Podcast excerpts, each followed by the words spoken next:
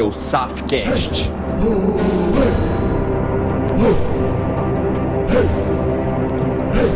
Um podcast para você que deseja criar uma mentalidade empreendedora de sucesso e enriquecimento. Bem,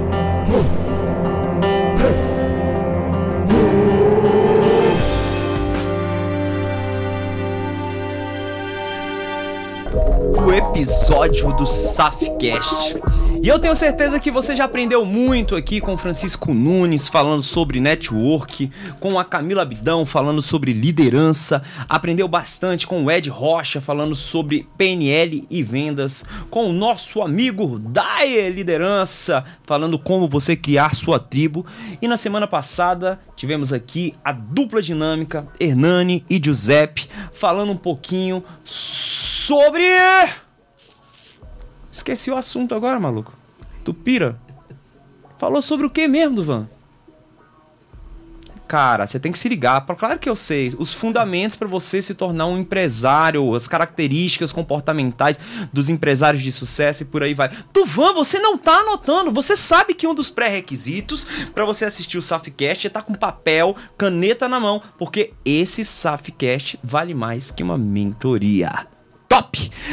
Seja bem-vindo, era o Cícero, o japa do plano de negócios. Que honra ter você aqui com a gente. Aproveita esse super microfone para se apresentar, falar um pouco da sua história que é longa, cheia de experiências e que felicidade estar aqui com você hoje, podendo compartilhar um pouquinho desses conhecimentos com as pessoas que estão alavancando seus negócios. E... Bom, primeiramente, boa tarde a você que está assistindo o Safcast, né? Que vale, vale, que vale muito que uma mentoria. né? Obrigado, Paulo, pelo convite. E estamos aí, né? Nós somos o criador do Café com Japa, né? Todo dia, de segunda a sexta-feira, às 6h31 da manhã. E eu sou o Japa do Plano de Negócios, né? Deixa eu me apresentar aqui, né? Eu sou Cícero Yamazaki, CEO do CI, da CYX Planos de Negócios, onde eu ajudo você, empresário, a transformar a sua ideia, clarear as suas ideias em um negócio de resultado. Né? Eu costumo dizer que o plano de negócio é apenas uma ferramenta. Né? Minha experiência vem aí da minha jornada, na minha vida profissional, durante 35 anos. É, trabalhei no Banco do Brasil, fui executivo no Banco do Brasil, permei várias áreas, desde a área de comércio exterior, área de gestão, de carteira de negócio, área de central de atendimento, áreas de meio de pagamento, e aí participei de um projeto, de vários projetos no Brasil, dentre os quais é a construção lá da, que a gente chama de cadeia Elo, né? que envolve algumas empresas da, da bandeira Elo, a começar pela Cielo Cielo hoje, que é a maior adquirente de cartões de crédito hoje, né?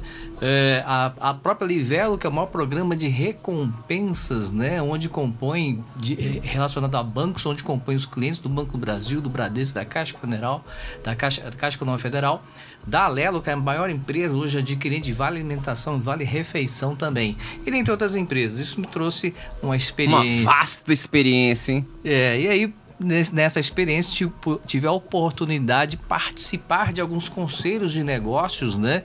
Dentro dessas empresas, né? Não só da, da, da Cielo, da, da Livelo, da Alelo, mas também da Visa da Mastercard Internacional que, que agora maravilha. a gente contribui né, com o empresário, com o empreendedor, a gente transmitindo nosso conhecimento, ajudando essa jornada fantástica né, do empresário. Então, se você ainda está com dúvida se esse Safcast vai ser top ou não, segura essa bagagem aí, viu? Segura essa bagagem se você está com dúvida neste momento se esse Safcast vai ser incrível ou não. Segura essa bagagem. Galera, é o seguinte, tem muita gente que ainda pensa que o empreendedorismo no Brasil não é algo sério. Tem gente que pensa assim, cara, o empreendedorismo no Brasil é algo que as pessoas que só estão ali para fazer um bico, para fazer uma renda extra e tal. E, e eu trouxe alguns dados já para contextualizar é, é, esse, esse, começo de Safcast. Primeiro dado que eu achei muito interessante é 20% do PIB brasileiro é movimentado por empreendedores. Pira com isso?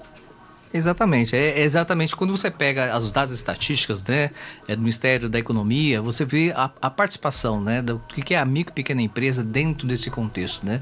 Hoje, né, são mais, se não salvo o maior juízo, se não me engano, são 14 milhões de empresas. Só no primeiro quadrimestre desse ano foram abertas mais de mil, 1 milhão e 800 mil empresas, mas em contrapartida também foram fechadas mais de 800 mil empresas. Isso é muito legal de pensar. Olha, 60%, 60% dos empregos gerados, estabelecidos nascidos no, no, Brasil hoje, e olha que é um número absurdo, 94 milhões de emprego. Para quem fala que no Brasil não tem emprego, né? Tem muita gente que ainda fala assim, o oh, Brasil falta oportunidade. Eu, eu, eu sou do, do, do, do, partido que falta é gente querendo trabalhar, porque oportunidade é o que não falta. 94 milhões de empregos, 60%, são gerados por empreendedores. Muito louco pensar nisso, cara, porque...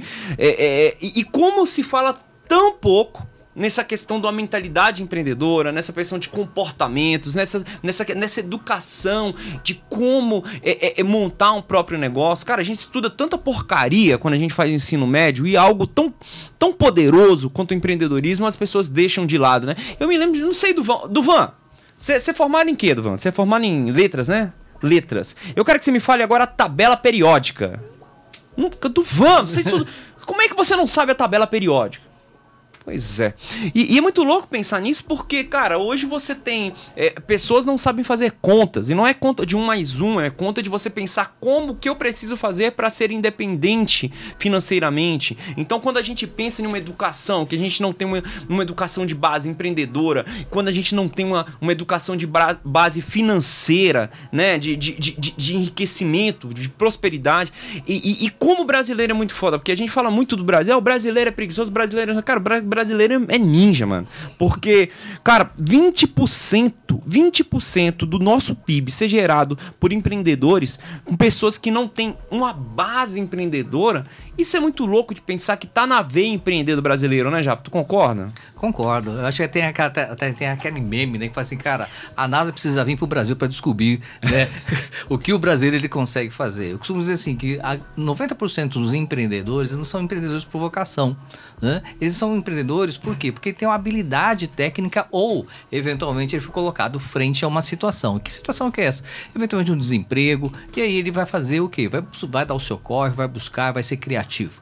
E o brasileiro tem essa característica de ser criativo. Uma pequena habilidade que ele tem, ele transforma isso no negócio. Né? Desde aquele pequeno né, empreendedor que hoje vende, hoje doce no, no, no farol, aquele cara que hoje que ele, ele se tornou mecânico né, por aprender né? Ou seja, foi lá, aprendeu com alguém, começou como auxiliar e ele acaba montando o seu negócio. Eu acho que é essa característica do brasileiro. Agora, é óbvio né, que, infelizmente, né, a nossa educação brasileira, ao longo de décadas, ele pecou nesse sentido. Nós somos ensinados ao longo do tempo que, basicamente, isso dentro de casa, a gente recebeu essa educação, né? Meu filho, estude, seja né, o melhor da sua classe, é. procure um emprego, né?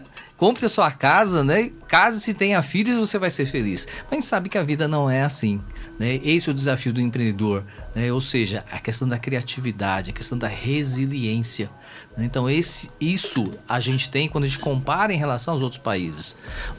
E é muito legal falar sobre isso. Esses dias eu estava num, num, num, almoço com, com alguns amigos que eu tinha estudado há uns 20 anos atrás. E aí, no meio desse almoço, eu sempre trago alguns exemplos desse almoço, né? Porque é um comparativo, assim, cê, quando você vê um antes e depois, você começa a perceber é, algumas situações que, como, como é, é, condicionamento, experiência e, e, pessoas acabam te influenciando de alguma forma. E aí tem um amigo meu que tava lá, tinha uns 20 anos que a gente não se via, e ele combinou no grupo assim, no grupo de WhatsApp. Ó, oh, eu falei pros meus filhos que eu só tirava 10. Se eles perguntarem para vocês, vocês confirmam. Aí eu peguei, fiquei pensando naquilo. Aí eu vi o filho dele, eu falei: "Rapaz, tu acredita que teu pai só tirava 10?" E eu ainda, né, concordei. O cara é a educação que ele quer dar, justamente isso. Só que na hora eu peguei e falei: "Ó, oh, mas deixa eu falar como eu faço lá em casa. Lá em casa a gente tem um acordo. E não é exemplo para ninguém, tá? É na minha casa, minha casa, minhas regras, meus valores, a minha forma. Isso é porque às vezes, pelo fato de você estar tá no microfone aqui falando para diversas pessoas, as pessoas acham que isso aqui é receita de bolo para colocar na casa de todo mundo. Não, cada um, cara, o que, o que prestar aqui, tu leva para casa. O que não prestar, você ignora. Mas eu falei para ele bem assim: "Pois é, pois na minha casa eu tenho um acordo. Filho, vá lá no colégio, passe de ano, se for preciso colar, cole não me traga encheção de saco e chegue em casa cedo, porque você tem um emprego aqui dentro dessa empresa. E todos os meus filhos, eu nunca dei um real para os meus filhos a não ser no dia do aniversário. Então, se ele quer qualquer coisa, Japa, ah, ah, você quer? Não, beleza, lá dentro da empresa tá precisando de uma pessoa para fazer isso. Nem que às vezes eu tenha que inventar alguma coisa para fazer. Mas todos os meus filhos trabalham desde os 10 anos dentro das minhas empresas. Por quê? Porque eu sinto falta desse berço empreendedor. Apesar de empreender desde os 14 anos de idade, eu sinto, senti muita falta dessa questão. É, é, é essa educação empreendedora. Muitas vezes a gente tem uma educação que nem é só isso, não é só ser o melhor japa. Você ainda tem que passar no concurso público, no melhor concurso público. e, e, não tem nenhum problema você passar no concurso público. Eu conheço muitas pessoas que conseguiram viver bem, enriqueceram com o concurso público, fazem o que ama. É questão de escolha de vida. Isso é muito importante pensar. Mas, por que não começar a incentivar desde cedo as crianças a terem uma possibilidade de empreender. E aí eu já deixo uma sugestão de leitura de livro aqui. Você precisa dar para o seu filho de presente não é um celular novo para entrar no TikTok. Brincadeira, o celular novo é muito legal porque pode ganhar muito dinheiro pelo celular. Mas é um livro Pai Rico, Pai Pobre, do Robert Kiyosaki. Um livro fantástico que vai falar não só sobre educação financeira, mas também vai falar muito sobre empreendedorismo. A responsabilidade dos, da educação dos nossos filhos não é da escola que nós colocamos. A responsabilidade é nossa. A escola é um meio para que ele aprenda algo acadêmico, mas quem os nossos filhos irão se tornar, muitas vezes é uma somatória de coisas que eles veem a gente fazendo, que a gente ensina. Então a responsabilidade, como já dizia Cortella, é nossa. Faz sentido, Japa? Faz sentido. E aí, só complementando a sua dica, tá? Tem uma edição do Pai Rico, Pai Pobre, tá? Comentada. Do que é voltado para jovens. Que top! Então esse aqui já é um agora, ó. Entendeu? Então, assim, cara, se você é pai, se você é mãe, né? Compre esse livro, ele é fundamental. Agora eu quero quebrar um primeiro paradigma, né? Aquela questão do empreendedorismo. Você ser empreendedor não precisa ser necessariamente você ter o seu negócio. Perfeito.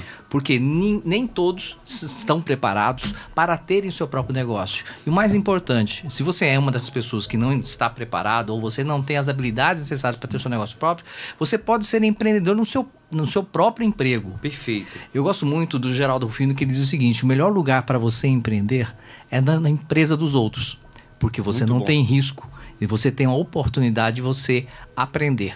E uma coisa que não nos ensinaram na escola, e isso foi um aprendizado né, durante a minha vida laboral né, dentro do banco, que a gente conhece, né, palavras inglesas são bonitas, né, são maravilhosas, né, o famoso job rotation, né, ou seja, a rotação do seu trabalho dentro da, da empresa onde você trabalha.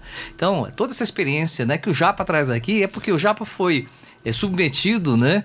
É, moldado por várias oportunidades. Né? Eu comecei lá com meus 14, 15 anos, lá como office boy do Banco do Brasil. Inicialmente eu carregava papel e simplesmente fazia arquivo. Hoje não se, hoje, hoje a gente utiliza né, o Google Drive, né, outros, mas eu fazia o arquivo. Então isso fez com que eu desenvolvesse algumas habilidades né, cognitivas em relação à organização. Uma coisa tão simples. Então, ou seja, dentro do seu negócio, você começa a empreender no seu negócio. E aí, minha única alternativa e a minha única opção para permanecer no emprego naquela época, né, na década de 80, para quem não sabe, é, os, é, existia um cara chamado menor aprendiz que era o office boy, né? A gente fazia, prestava uma, uma prova para entrar como office boy do Banco do Brasil. E para permanecer na instituição, nós éramos obrigados a prestar um concurso.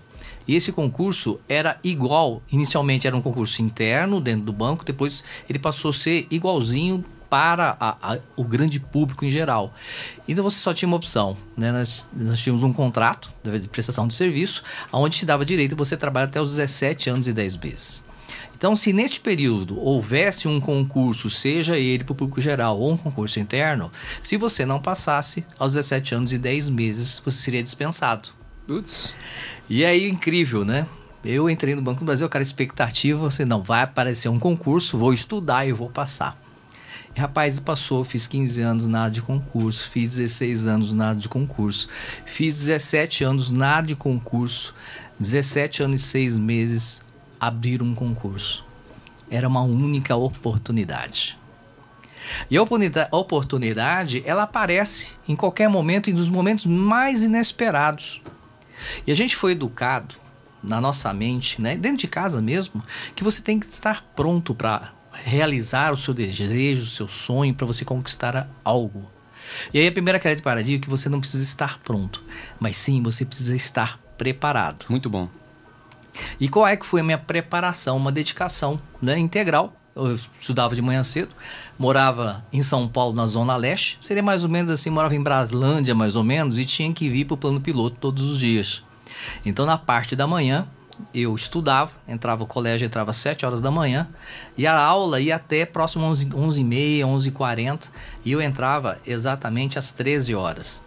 Então, ou seja, eu tinha um curto espaço de tempo, eu saía ali, o meu colégio onde eu estudava era no Parque Dom Pedro, em São Paulo, e subia a ladeira Porto Geral, né? Para quem conhece, né? A 15 de março, aquela coisa. Então subia a 25 de março, subia a ladeira Porto Geral, Boa Vista, São Bento, trocava de roupa, almoçava rapidinho, começava e pegava no serviço às 13 horas e saía às 17. E aí pegava o ônibus de volta. Então qual horário que eu tinha para estudar? Né, o horário quando eu chegava em casa. Então eu comecei a fazer um cursinho depois do horário. Eu saía, meu horário era 6 horas, entrava às 13, saía às 19 horas. Eu entrava no cursinho já chegava atrasado, começava às 19 horas e ia até às 22.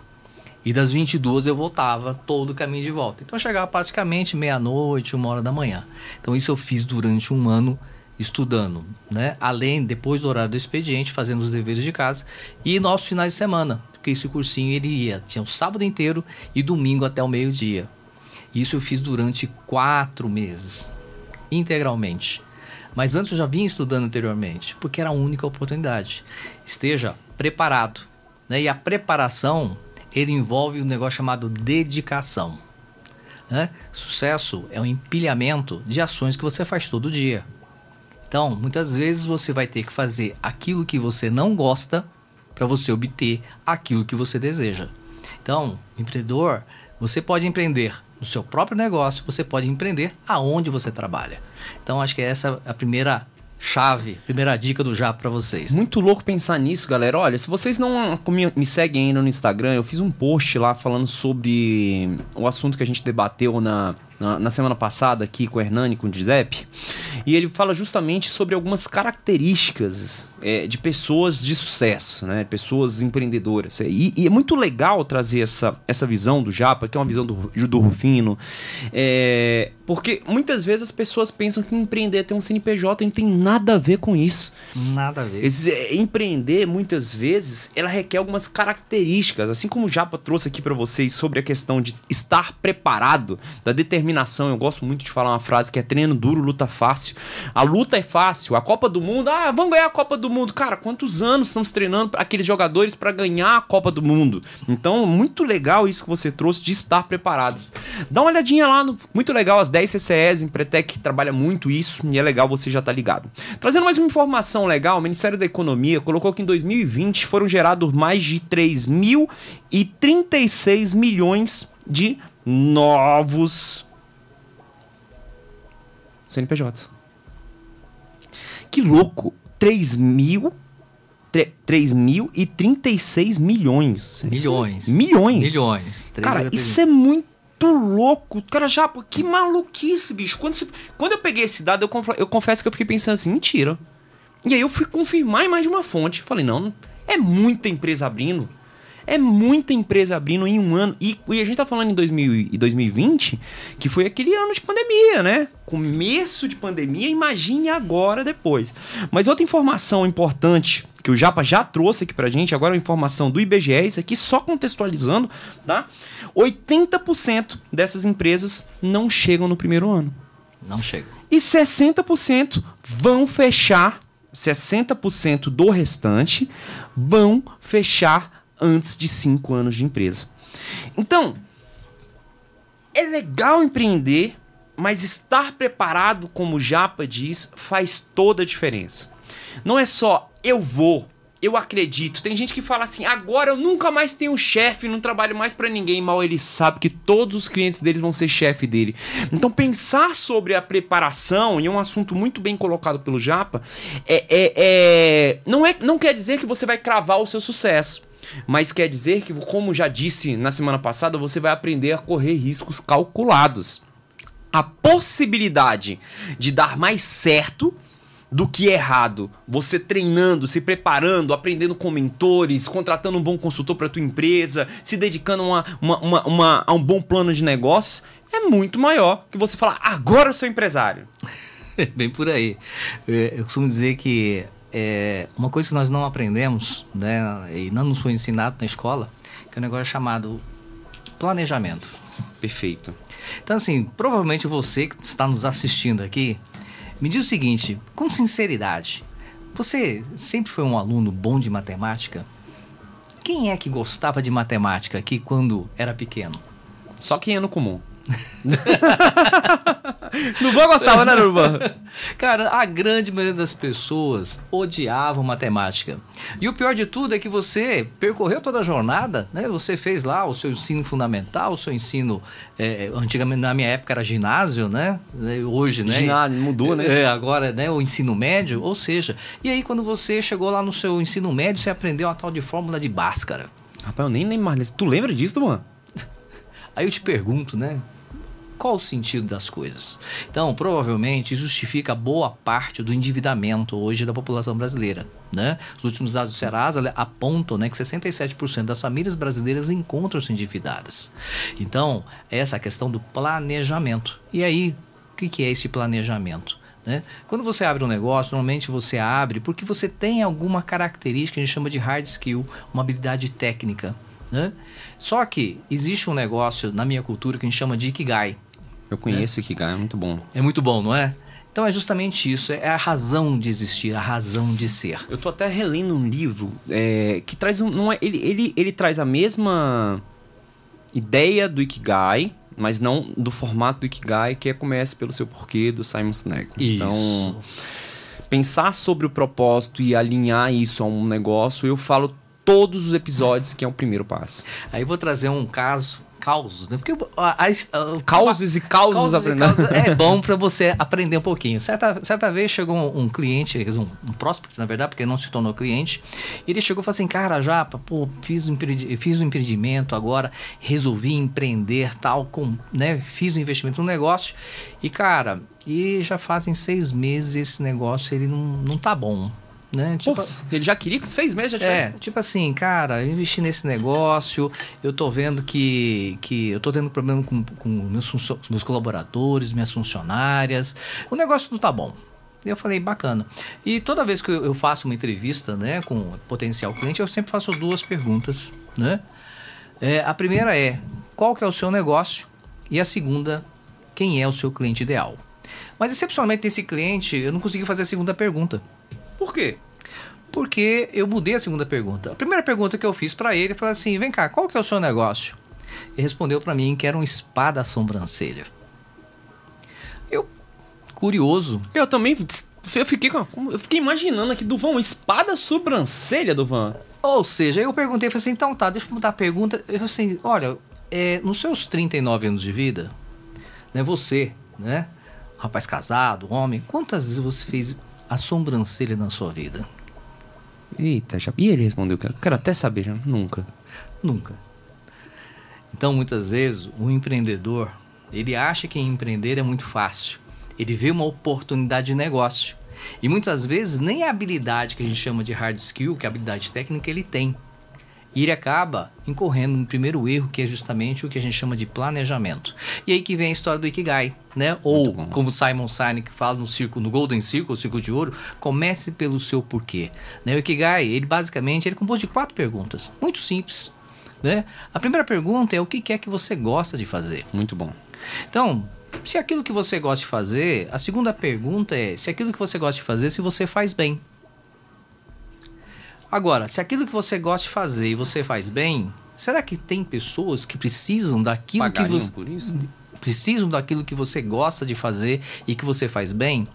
Porque se pessoas precisam daquilo que você gosta de fazer e que você faz bem, as pessoas irão pagar para você fazer aquilo que você gosta de fazer, aquilo que você faz bem e por aquilo que elas precisam. Isso é muito louco. Isso é muito louco. Eu uso uma ferramenta muito parecida com essa para definir nichos. Então muitas vezes a gente pegava as pessoas lá e aí tava na, naquela margem de 2021, que era a moda do nicho. Né? Cara, você ama o que você faz? Não, mas eu faço bem. Cara, será que é aquilo que você não ama que tu faz, tu vai ficar muito tempo fazendo? Mas enfim. Fica as quatro perguntas para você refletir. Aí agora, eu acho que é, a gente pode dar até uma pausa. Vamos dar uma pausa, né, Duvan? Vamos dar uma pausa? Vamos dar uma pausa aqui, tipo, três segundos. Puf! Sei lá, meu irmão, só para você parar de repente e aproveitar essa oportunidade desse Safcast que vale mais uma mentoria para você, para fazer essas quatro perguntas. Porque a gente não tá aqui para ganhar o seu like. O seu like ele não é tão relevante quanto o seu tempo que você tá investindo aqui. E aqui nós gostamos de falar que sabedoria é agir. Então se você veio aqui e você foi confrontado com essas quatro perguntas, aquilo que você faz hoje, você gosta de fazer, você faz bem, né? Você, aquilo que você faz, você faz bem. Você é, é qual a segunda aqui, Japa? Você aquilo que você gosta de fazer, você faz bem se as pessoas precisam precisam daquilo que você é, geralmente quando eu defini o nicho, eu trabalhava muito assim, cara, seu nicho, beleza. Tu é um especialista? Você se pagaria para fazer o serviço que você faz hoje? Você sabe fazer? Você sabe fazer? Sei, então. Você ama fazer esse trem? Você faria até se fosse de graça? Você pagaria pra fazer esse trem? Ah, pagaria. Beleza. Então você já tem esses dois passos, você já tem um terceiro passinho aí que é. Alguém paga esse trem. Alguém paga esse trem? Alguém paga esse trem. Então, olhando para isso, traz muito nas quatro perguntas que o Japa trouxe no, no Ikigai. E, e, e, é um momento, Japa, pra gente criar situações como essa, não só pra gente parecer inteligente, mas para gerar movimento. Eu gosto muito de falar que tudo que eu faço na minha vida é para gerar um movimento no terceiro. E não por quê? Porque em mim já está sendo gerado. Só o fato de eu estar tá falando eu aprendo duas vezes. Eu sou o cara que mais anota no Softcast. Mas agora, nesse momento, quatro perguntas do Japa para você. Vai, Japa, olha no olho deles, faz, faz tipo o Silvio Santos. Quatro perguntas. Quatro perguntas. Porque, cara, primeiro passo é você saber se você tá, na, tá, tá, no, tá no caminho certo para depois você ir para um planejamento, para depois você treinar duro, para depois você é, pensar em rentabilidade, em franquia, entre outras coisas, né, Japa? Não, com certeza, sem dúvida. Quando você tem. Eu, existem duas palavras que, que eu utilizo como meu mantra. É o mantra Nossa. do Japa. Qual que é o mantra do Japa? São duas palavras. A primeira delas é a clareza. Massa. A segunda, a segunda é a ousadia. De nada adianta você ser ousado se você não tem clareza daquilo que você está fazendo. Nem tampouco nada adianta você ter clareza se você não tem ousadia para colocar aquilo que você deseja, aquele seu sonho em ação. Top. Então, quando você tem clareza, e aí a, a, diferença entre o empresário e o empreendedor, né? A gente costuma dizer que o empresário é o empregado do seu próprio negócio. E a gente começa como empresário. E o presário, né? É, e o presário. Todo negócio não começa grande. É você quem faz. Eu costumo dizer que no seu início da sua jornada, é você quem lava, passa, cozinha, é você quem atende, é você quem paga as contas, é você quem busca o seu cliente, é você quem faz o seu, a sua venda, a sua pós-venda, é você quem faz, você é o entregador do seu negócio. Qual é o segundo passo? O segundo passo é o que? Depois que você passou por essa jornada e era necessária, porque ele cria um, um, um, um, aprendizado, né? Que a gente chama de hands-on, se botar a mão na massa naquele negócio. É necessário que você conheça profundamente. Agora, para você se tornar né, de empresário para empreendedor, é quando você entra, que a gente chama no outro game. É quando você já passou por essa jornada e você entende que aquilo que você pode resolver, você pode potencializar em termos de solução e você vai ter gerando o que? Transformação. E não necessariamente você vai ser o especialista que vai executar. É aquele momento que você é empreendedor, é quando você tem colaboradores. E esse é o momento né, mais crítico deste negócio, onde você tem que fazer o quê? Você tem que delegar. E essa é a parte mais dolorida do processo. É difícil. Mais difícil é aquilo que os guerreiros fazem. Essa é uma frase que eu gosto de falar. difícil é aquilo que os guerreiros fazem. Porque as pessoas falam assim, Paulo, mas nunca, os desafios nunca vão acabar? Nunca. Eles só mudam. Só mudam. O que era um desafio para você hoje, hoje é um poder. Então vamos supor, o cara que quer abrir uma empresa hoje, ele não sabe que ele vai ter que entender de gestão financeira, gestão de marketing, gestão de produtos, que ele vai ter que saber algumas regras fiscais para o negócio dele funcionar. Ele só acha que ele vai abrir o negócio dele e vai dar certo. Quando esse cara já tem um tempo de maturidade, botando a barriga no fogão, como você acabou de falar aqui, esses desafios já são normais. Porque ele já aprendeu. Aí os desafios mudam, aí agora começa como japa. Putz, agora eu vou ter que arrumar alguém que faça como eu. É o primeiro desafio, né? Desafio. Ninguém vai fazer nada como você, meu amigo. Você tem que contratar as pessoas para fazer melhor do que você. Porque você não contrata as pessoas para fazer como você, você contrata os melhores para fazer melhor do que você, para que o seu negócio possa se tornar cada vez melhor. Mas e aí entra em algumas coisinhas, né? Gestão de pessoas, liderança, esse tipo de coisa. Então, independente do estágio que você esteja, saiba que os desafios eles não vão acabar nunca. E esses desafios, eles são oportunidades para que você possa crescer e se tornar ainda melhor como um empreendedor. E essa é a parada, né? E aí, mais uma dica do Japa para você. Anota, Pega a dica do Japa. Anota. anota hashtag anota dica do Japa. Anota aí os três P's da gestão. Você sabe quais são os três P's da gestão, Paulo? Paulo Pedro. o primeiro P da gestão são pessoas. Eu e você somos pessoas e nós dependemos de outras pessoas que foram os nossos pais para nós existirmos. Perfeito. Que dependemos do que os nossos avós, os nossos bisavós e os nossos antepassados. Para quem tem colaborador, eles são pessoas. Os seus fornecedores são pessoas. Os seus clientes são pessoas.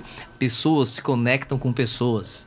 Os seus clientes só adquirem o seu produto ou o seu serviço quando eles têm confiança em você. Então, entender de pessoas, a começar por você, é o primeiro passo para você que quer empreender. Entender de pessoas é fundamental. Agora, você não entende pessoas se você não entender de você, né? Com certeza.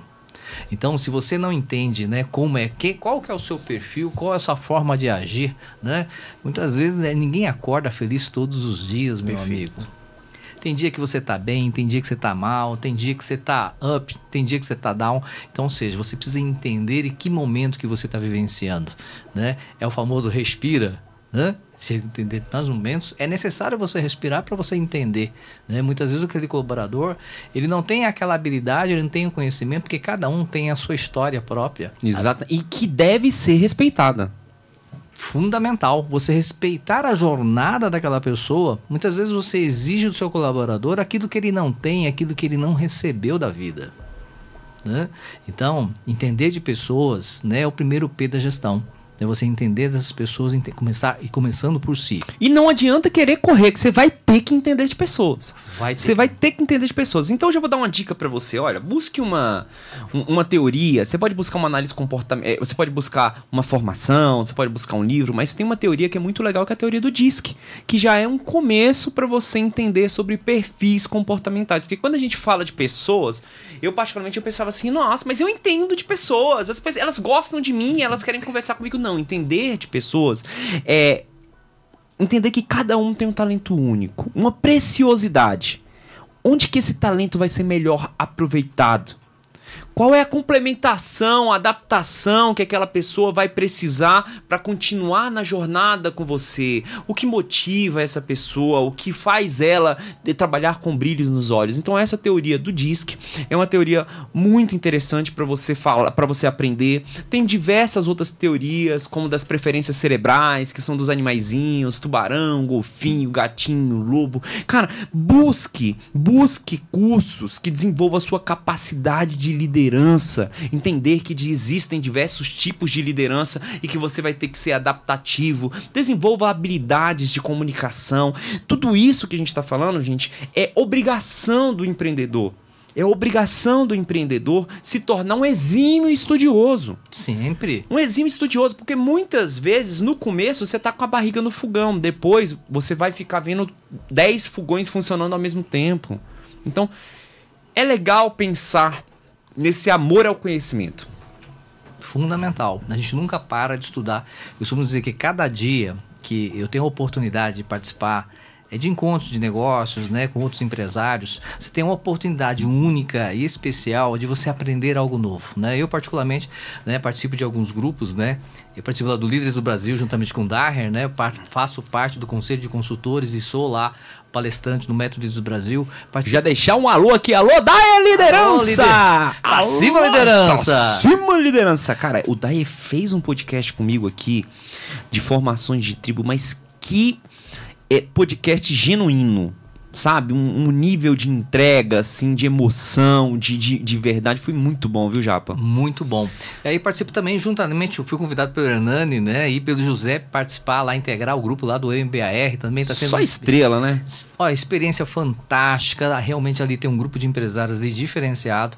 E é um aprendizado. É, o que eu percebo, Japa, é que falando de Brasília, cada grupo de negócio tem a sua particularidade todos são diferenciados, mas cada um tem o seu DNA, tem cada um tem o seu público-alvo, cada um tem o seu tipo de objetivo. E isso é muito legal, né? Como os grupos podem se tornar complementares. Se, tornam né? complementares. Eu participei, por exemplo, da, da, da REM Brasil, que é a Rede de Empreendedores Nikkei né, que tem o apoio da Embaixada do Japão, onde integra lá né, os empresários né, de origem japonesa né, e as pessoas que têm uh, simpatia pela cultura japonesa. Nós temos muitos integrantes lá, inclusive, que não são descendentes japoneses, participam da nossa rede. Por quê? Porque eles tiveram a oportunidade né, de, de cursar, né? A, não sei se vocês conhecem, mas a Embaixada do Japão, juntamente com a Câmara de Comércio do Japão, anualmente ela oferece bolsas de estudos integrais né, para você ter essa vivência, essa experiência. E essas bolsas, inclusive, ela começa a partir dos 14 anos. Que legal! Então, é, a gente está tendo dificuldade, inclusive, de mandar, né, essa garotada, né? Então, se você não precisa ser descendente japonês, desde que você tenha, tenha simpatia, né, e você queira eventualmente conhecer para o Japão, você vai ter uma bolsa integral 100%, né, a partir dos 14 anos. Basta você saber pelo menos inglês, né? Isso é fundamental. Não precisa falar, escrever japonês, mas pelo menos o inglês é necessário. E essas bolsas, elas variam, né, de um mês, dois meses, três meses, um semestre, um ano. Recentemente, né, um dos meus parceiros, que é o Paulo Veil, né? É, um dos, um dos, dos, colaboradores dele foi contemplado com uma bolsa de mestrado. Está passando lá dois anos no Japão com a bolsa integral, 100%. Passagem, estadia, alimentação, transporte, 100%. Que vida ruim, né? Então, ou seja, as oportunidades estão muito mais próximas do que vocês imaginam. É questão de você oportunizar. Então esse é um dos grupos que eu participo, que é a REM Brasil, né, o MBAR, Líderes do Brasil, e também do Fortifica, também do Gustavo também. Então assim, eu, por que, que, é que o Japa participa desses grupos? Né? Não é simplesmente para ensinar, mas muito mais para aprender. O barato de você conhecer, é, eu costumo dizer, tem uma frase... Estilos diferentes, né? Eu costumo dizer o seguinte, é, existe um negócio chamado assim, novos lugares fazem com que você conheça novas pessoas. Ao conhecer novas pessoas, você tem a possibilidade de ter novas ideias. E ao ter novas ideias, você passa a ter novos comportamentos. E ao ter novos comportamentos, você começa a ter novos resultados. Muito legal. Então, é justamente isso. E é muito parecido a sua jornada também, né, Paulo? É, eu, eu, eu gosto dessa frase, assim, que é uma, é uma premissa máxima, né? Que pensamento gera sentimento, sentimento gera ações e ações geram resultados, né? A mesma linha de raciocínio. Eu gosto de pensar nisso. Agora, um ponto importante antes de falar um pouquinho da minha jornada é falar sobre o poder da informação. Porque Olha que oportunidade, um mestrado de dois anos, tudo pago, hospedagem, alimentação. E você fala, por que, que esse cara conseguiu isso? Ele conseguiu isso porque ele estava conectado com as pessoas certas e teve acesso à informação na hora certa. Isso é muito legal. As pessoas falam assim, cara, por que eu participo de grupos de negócio? Eu participo porque eu quero estar conectado com pessoas certas, para que quando a oportunidade surja, eu tenho a informação certa para conseguir mas mais essa importante, informação. Não basta você ter a informação certa. Tem que querer pegar. Não, né? Você tem que agir. Verdade. Tem que querer pegar. Tem que ter ousadia para pegar. Tem que e... tomar posse do que é seu. Exatamente isso. Então, esse é o primeiro P da gestão. O segundo P é o que a gente chama de produto ou serviço. É o que, que você faz, é o que, que você resolve. Né? O fato, o fato que é, é você, o seu negócio não é o que você faz realmente, é o que você resolve, é o que você transforma, né? Existe a, aquele poema que eu gosto muito, eu cito muito isso nas minhas palestras, né? Nas oportunidades que eu tenho, que é um, um, um autor desconhecido. Eu, o, o, o poema é, se chama Não me venda coisas, não me venda sapatos, me venda conforto para os meus pés. Não me venda ferramentas, me venda a oportunidade de eu criar algo novo. Então, quando você fala em seu produto, seu serviço, não é uma mentoria, não é um plano de negócios, não é sapato que você vende, mas sim qual a transformação que você faz. E isso é muito relacionado à oferta, né, Japa? É falar sobre produto e falar sobre a descrição de algo. Exemplo, eu estou aqui na frente de um microfone Shure preto, deve ter aqui aproximadamente uns 15 centímetros, é, que deve ter custado aproximadamente uns 3 mil reais. Diferente de eu falar assim, olha, eu estou de frente de um microfone Shure que vai potencializar o seu conhecimento, vai trazer o tom da sua voz na medida certa, para que a outra pessoa que esteja do outro lado consiga compreender e ter o resultado específico. Então, falar sobre as ofertas, é, sobre a transformação que o seu produto causa, é uma habilidade que qualquer empreendedor precisa desenvolver. Eu, eu, eu, tenho um exemplo que eu coloco muito, né? Quem já não ouviu falar aquela famosa frase, né? Ai, quem quer dinheiro? É. Ou seja, todo mundo tem uma reação imediata, né? E o Silvio Santos é um exemplo exemplo icônico de como é que você apresenta o seu produto, o seu serviço, né? Que é uma técnica que eventualmente você e eu aprender, quer dizer, nós não aprendemos na verdade na escola, nos foi passado isso, mas de uma forma completamente equivocada, que simplesmente é a famosa tia Aida que eu costumo dizer, aquela tia inconveniente, chata, que normalmente, né, no final do ano, ela vai fazer comentários desagradáveis, né? E eventualmente, né, vai contar fofoca sobre a família. Então, o que é a tia Aida? O que o Silvio Santos fala quando quem quer dinheiro, ele primeiro, ele chama atenção. Né? A própria voz dele chama atenção. Desperta o interesse. E quando ele fala quem quer dinheiro, desperta o desejo. E automaticamente gera um sentimento de ação. E as pessoas falam assim: eu quero. Então, o seu negócio, quando você oferece, você coloca o seu produto, e o americano tem muito essa coisa, né? O Harvard, eles... as faculdades, esse é o famoso pitch de elevador, né? Que eles é. chamam, né? Que é a técnica tal. O fato é o seguinte: como é que você vende o seu negócio numa única frase, em 15 segundos? Experimente fazer esse exercício. Porque ao fazer esse exercício e você trazendo esse componente e se comparando que quem quer dinheiro é a mesma, mesma forma que você a pergunta, a segunda pergunta que a pessoa vai fazer para você, ok, o que, como é que você faz isso?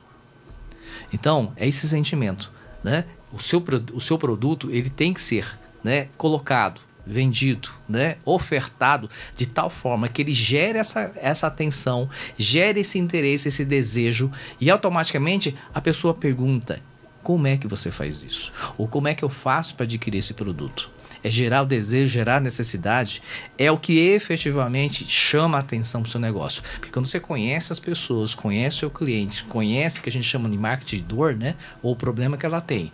E eu faço, que é o que a gente chama de pitch de venda, né? Corretamente, ele automaticamente ele gera o que? Interação. O primeiro passo, né? Você e eu, quando nos relacionamos né, com as, com as nossas parceiras, eram completamente desconhecidas. E aí a primeira coisa que você recebeu de casa, meu filho, não fale com pessoas desconhecidas. Estranho isso, né? Não fale com pessoas estranhas. E aí você vai procurar... Não aceite balinhas de pessoas estranhas. E aí você vai procurar o seu emprego, você vai conversar com a primeira pessoa, com a sua primeira namorada. Naquele momento é uma pessoa desconhecida. Então você, empreendedor empresário, né? Você tem que entender que, né? Primeiro passo, pessoas. Segundo, o que você resolve, que é o seu produto. E o terceiro P é simples, é processo. Tudo é processo.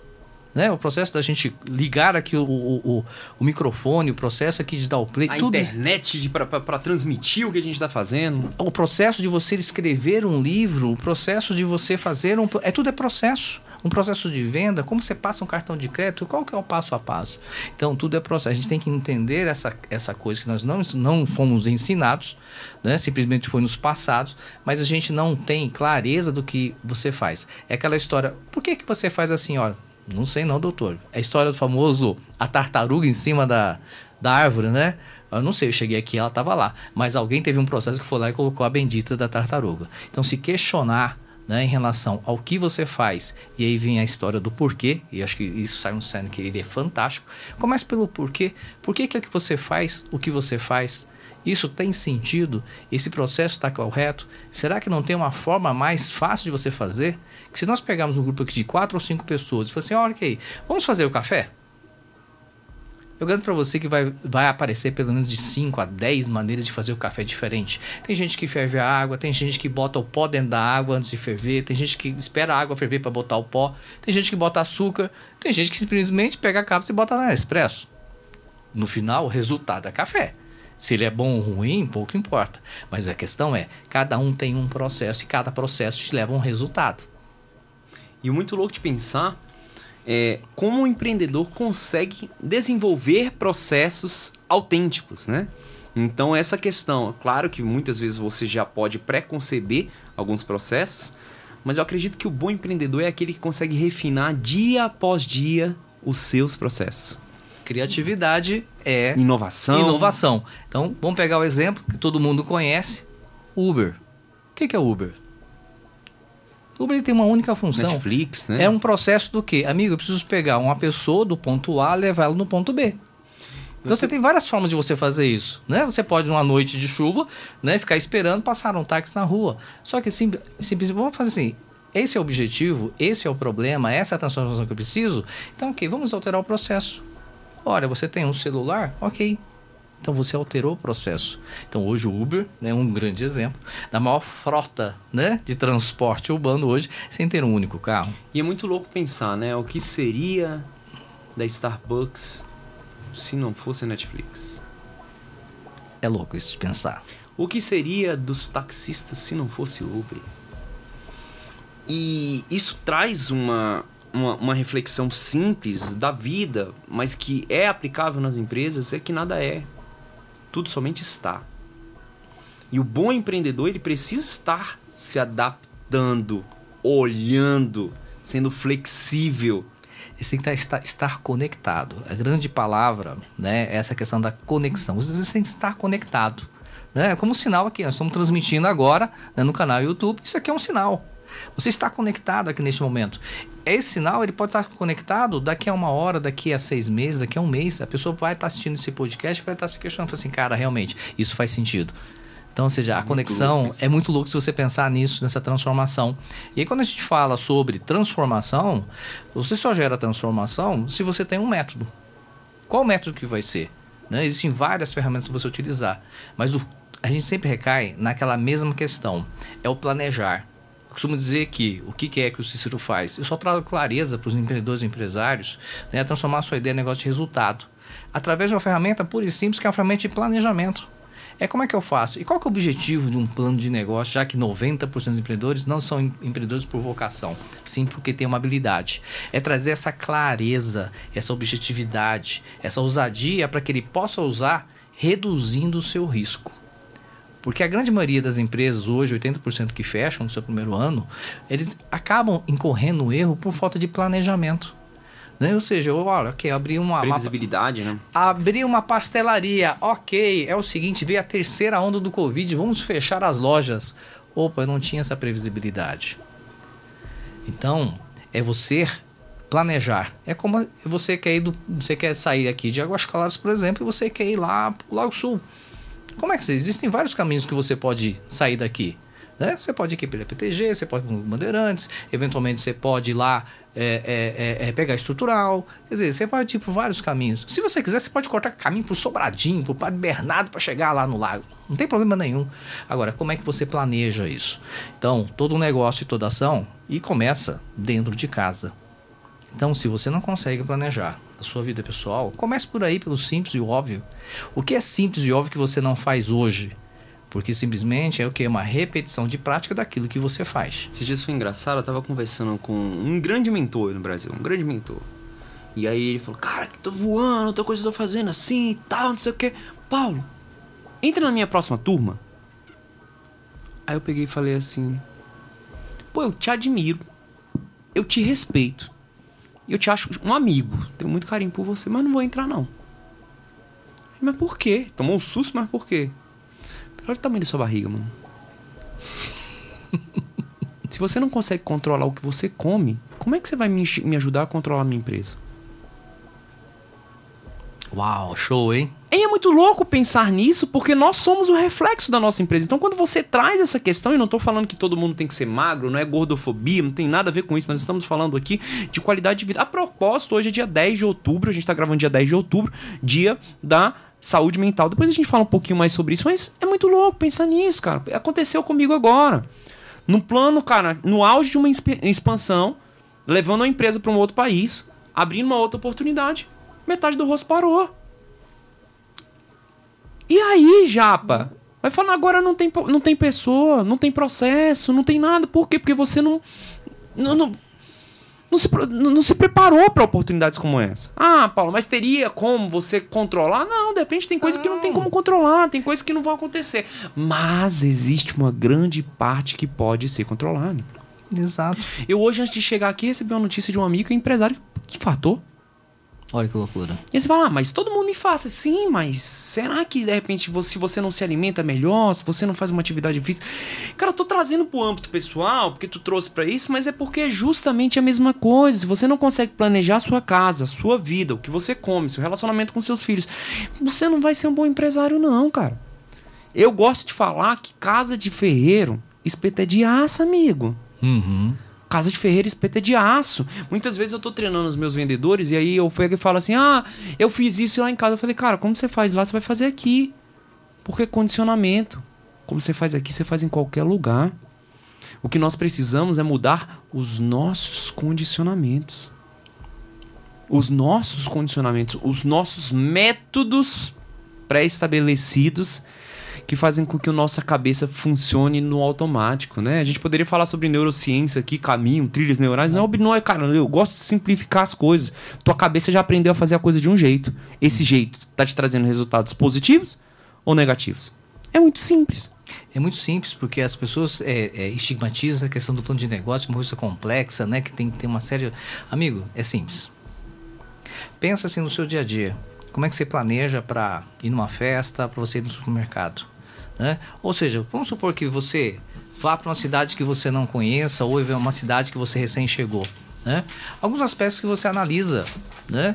em relação ao local que você chega. Quando você chega num novo local, a primeira coisa que você percebe é que a gente nos diz assim, a energia, a vibe daquela localidade, as pessoas que estão ali, o que acontece ao redor é perceptível.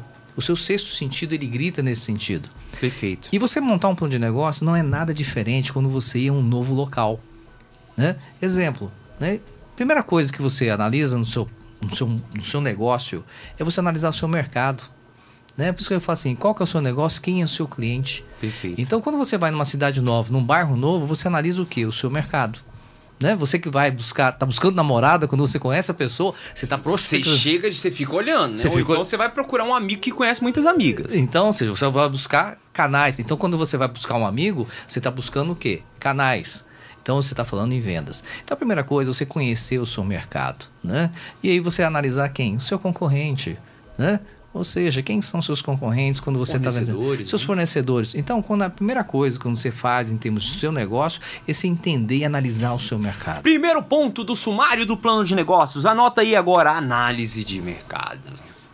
Que é simples, fácil e você faz isso instintivamente no seu dia a dia. E por que, que é que você não faz no seu negócio? Ou se você não faz no seu dia a dia, por que, que você ainda não faz no seu dia a dia? Exato. E muito louco, né? É muito louco isso. isso. Você vê que as coisas são mais simples do que a gente imagina. Mas é que a gente tem aquela coisa da teoria, né? Na escola a gente foi obrigado a decorar conceitos, leis, regras. No né? sábado eu passei uma missão para um, uma pessoa dos. Passei para um time de venda, né? Falei assim: olha, a partir de agora eu quero que vocês não testem. Eu quero que vocês só sigam a minha orientação. E aí fiz uma pegadinha no final do dia. Falei assim: ó, Agora eu só quero que vocês marquem 10 pessoas nesse post aqui. E aí fui embora. Aí hoje começou a reunião. Eu sempre, cara, minha equipe comercial é uma parte que eu não, ab a, a não abro mão das minhas, das minhas empresas. E eu perguntei: todo mundo fez o que eu pedi? Não, eu não fiz. Por quê? Ah, por quê? Ah, por quê? Eu imaginei que papapá. Eu tá vendo como a nossa mente, ela consegue deixar as coisas complexas. A sua mente, ela não foi feita para fazer o óbvio ela foi feita para criar novas soluções. O tempo todo, ela tem uma parada ali que quer fazer você sobreviver e guardar energia. Uhum. Então, sempre ela vai buscar soluções para você sobreviver ou guardar energia. Às vezes, amigo, só precisa chutar pro gol. Às vezes, só precisa ensinar o cachorrinho que é a sua mente, como já dizia Pavlov, a, a, a se condicionar a algo novo, algo mais simples, algo mais eficaz.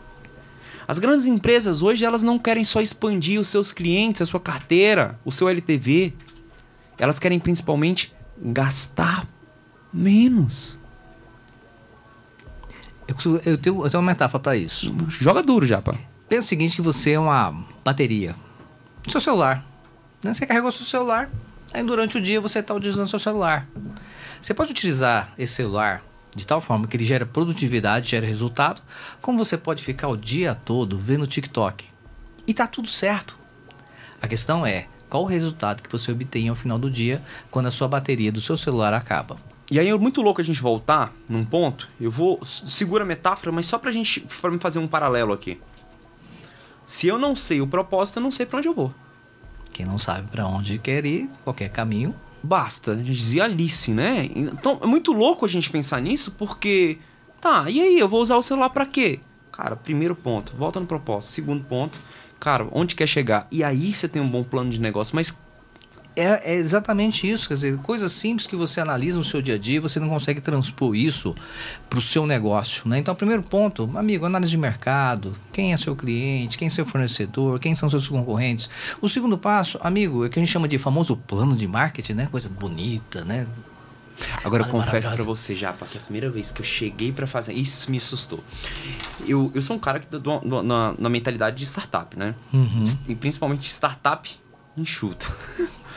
Cara, quando eu cheguei no Sebrae, que os caras me deram uma apostila de 50 e... Faça o seu plano de negócio. Eu olhei pra quê? Hã? Pra que tanto? Pra que isso? Então, quando você traz com essa simplicidade, né? O plano de marketing, não, era, era algo desse tamanho. Quando chegou no plano financeiro, eu falei, meu Deus, ainda tem um plano financeiro. Não, eu quero largar esse negócio metade do caminho. É muito louco. É muito louco. Como a gente deixa as coisas complexas. E é isso que muitas vezes as pessoas não, não vão fazer. Porque, ah, não vou dar conta. Eh, será que eu estou fazendo certo? E às vezes é simples. Senta a bunda na cadeira e simplifica. Que vai, né, Japa? Eu costumo dizer assim: o simplificar é você alucinar. O que é você alucinar? Você olhar para aquilo que é simples e óbvio no seu dia, no seu cotidiano e começar a fazer perguntas. Alucinação, ela vem de perguntas. Porque, ora, esse produto que eu estou vendendo, ele realmente ele resolve um problema? As pessoas precisam disso daqui? Tem gente que vai comprar esse trem? É simples. Analisar seu produto é muito mais simples do que você imagina. Ora, esse preço que eu estou vendendo é um preço adequado? É um preço. Quanto meu concorrente está vendendo esse produto? Ele é um preço que realmente ele agrega valor ou as pessoas só compram, eu só estou botando um preço para vender? Esse preço fecha a conta?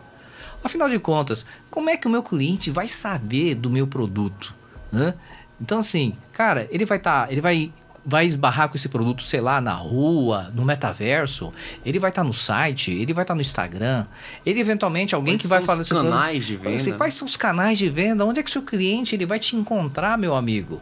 Então, quando você fala, né, o seu produto, se ele resolve um problema, se o seu preço é adequado e é onde o seu cliente encontra ele, que é justamente são os canais e como é que você faz a sua publicidade, seu plano de negócio, é isso, o né? seu plano de marketing, são famosos 4 Ps. Uhum. Aí tem gente que inventa 16, 8, meia dúzia, 7. Amigo, que é óbvio e simples que você não está fazendo. Simplifica, né? Simplifica a sua vida.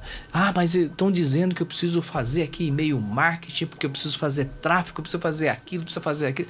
Amigo, faz o seguinte: faz o, aquilo que está ao seu alcance. Perfeito. Perfeito. E que vai trazer resultado. Que vai trazer resultado. Porque aquilo que não queira, e aí eu tô falando o famoso conforme, né? O outro disse que eu sou conforme. O conforme que é o conforme, gente? Conforme é o cara que ele é, ele é um cara. A cada 10 instruções que você encontrar com ele, você vai perder 11. É um cara extremamente dedicado. É um cara que ele é resiliente, ele, ele, ele prima pela qualidade do seu serviço, mas ele é ruim para tomar decisão. Quando ele toma decisão, o cavalo já passou já há muito tempo. Então, como é que você trabalha essa questão? Fala assim, cara, eu tenho que tomar decisão. Por quê? Porque o, o conforme, ele, por exemplo, assim, ah, precisa fazer tráfego. Ah, sim, precisa fazer tráfego. Eu vou estudar como fazer tráfego. Como é que é esse negócio de Google Ads, como é que é esse negócio do Facebook, tal, tal. Amigo, aquilo que você não tem competência, Delega. você não tem aptidão, aprenda uma coisa na sua vida, a sua hora tem um preço. Se você está gastando a sua hora com aquilo que não é essencial e tem alguém que possa fazer melhor que você, repense duas vezes. E uma, uma sacada também, já, é não ficar comparando seu palco com bastidores de outras pessoas, porque, ah, mas o Érico tá dando certo isso, ah, mas o Paulo Vieira dá certo isso, ah, o Pablo Massal faz isso, ah, foda-se o que eles fazem, amigo. Meu amigo. Se dane o que eles fazem, o que, que você precisa fazer para começar. É então, se for para fazer para começar, for você fazer ligação, vai fazer as danas da ligação, amigo. É exato. Se for abordar alguém no Instagram, se for num grupo de network, cara, você trouxe algo muito legal, que é o que está alcançável. Imagina que quando você vai comer uma maçã, você não pega pedra para derrubar a que tá lá em cima. Você pega que a sua mão alcança. Alcança. Depois você vai melhorando as ferramentas para você melhorar o seu alcance. Mas você não vai deixar aquela que já está ali pronta para você pegar, apodrecer. Exato. Então, isso é muito legal. É parar de ficar comparando. Ah, ô Japa, mas o seu negócio tá assim, o meu tá assim. Não, Japa, o seu tá. Não, qual é o meu negócio? Qual é a minha realidade? Qual é a minha realidade hoje quando se fala de uma análise de mercado com meus concorrentes, o meu mercado? Qual é a minha realidade hoje? É, não só financeiramente, mas também de mentalidade, quando se fala de um planejamento de marketing, de, uma, de um bom brand, de uma criação de autoridade. Qual é a minha realidade hoje quando eu falo de um, de um, de um plano de produção? Quando eu falo de um plano financeiro. O importante é você começar com o que você tem. Faça o melhor com as, com as condições que você tem hoje. Perfeito. Entendeu? Porque assim, quando você fala assim, ah, ok, já falamos já, né? Ou seja, análise de mercado, falamos aqui em plano de marketing. Qual que é o terceiro? É o que a gente fala, fala o plano operacional. Amigo, o plano operacional se resume numa uma coisa simples. Produção. O que, que é que você precisa fazer ou ter para o seu negócio funcionar? Perfeito. Ora, eu montei uma pastelaria. O que, que eu preciso ter numa pastelaria, gente? Eu preciso ter um balcão, eu preciso ter uma fritadeira, eu preciso ter óleo, eu preciso ter massa, eu preciso ter o recheio pro, pro pastel. Precisa então, alguém assim, para fritar esse preciso pastel? Preciso de alguém para fritar esse pastel? Eu preciso ter um, um, um, uma maquininha de cartão para receber o bendito pagamento. O que, que, é que eu preciso? O plano operacional é o que, que é, que a gente chama de recursos, né? O que são os recursos, seja ele financeiro, físico, de pessoas, que você precisa ter no seu negócio. Né? Ora, meu negócio precisa ter um contador. Pois é, ele é um recurso. Acredite se quiser. Né? Então, assim, o que é que você precisa e é fundamental para que o seu negócio funcione? É simples assim. Agora o pessoal, não, o plano operacional, veja bem, precisamos fazer um organograma, precisamos fazer um job description, precisamos fazer isso, fazer aquilo. Amigo, para quem está com começo da jornada, faça o básico, o simples. Lá na frente, talvez vai, vai, precisar de alguém de recrutamento de seleção, você vai precisar lá um BPO de recursos humanos, departamento pessoal, mas você vai ter que fazer o simples e o óbvio, que é aquilo que está ao seu alcance. Então, o plano operacional é Resumindo, o que é que você precisa para o seu negócio funcionar? Ora, para fazer um podcast, eu preciso de um microfone? Então, eu preciso comprar um microfone para fazer o podcast. Eu preciso ter ali a câmera de vídeo? Preciso ter ali. Preciso ter equipamento de som? Preciso ter um sistema de gravação? Então, o que é que eu preciso para o negócio funcionar? Então, plano operacional basicamente é isso. Pensa numa coisa com muito carinho, gente. Menos é mais. Quanto mais enxuta for sua operação, melhor e maiores serão as chances da sua capacidade de crescimento. E por que, que eu estou falando isso? Porque na minha jornada eu sempre fui um cara muito sofisticado. E nessa minha sofisticação, eu percebi que eu era um extremamente sofisticado em gastar, em rasgar dinheiro. Então, pensa. Quando você for pensar nesse plano operacional, o que realmente é necessário é necessário. E é porque as pessoas falam assim, é, Paulo, mas isso é uma mentalidade de escassez. Mas tem em áreas da sua vida que você tem que ter mentalidade de escassez, viu, filho? Tem todo mundo que acha esse negócio de escassez, não, eu vou mudar porque a minha mentalidade é uma mentalidade de abundância. Não. Tem momentos na sua vida, quando você tá falando de recursos, você tem que ter uma pessoa ou você mesmo tem que virar a chavinha pra mentalidade de escassez. Porque se você não cuidar do seu recurso, ninguém vai cuidar. Se você contratar recursos que você não é capaz de operacionalizar e de mensurar, você vai perder, vai perder dinheiro.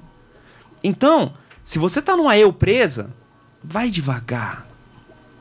Não queira se comparar com o vizinho, eu estou repetindo isso. Se você está passando de fase do nível da sua empresa, procura bons consultores, mentores que já sabem o que realmente é necessário implementar.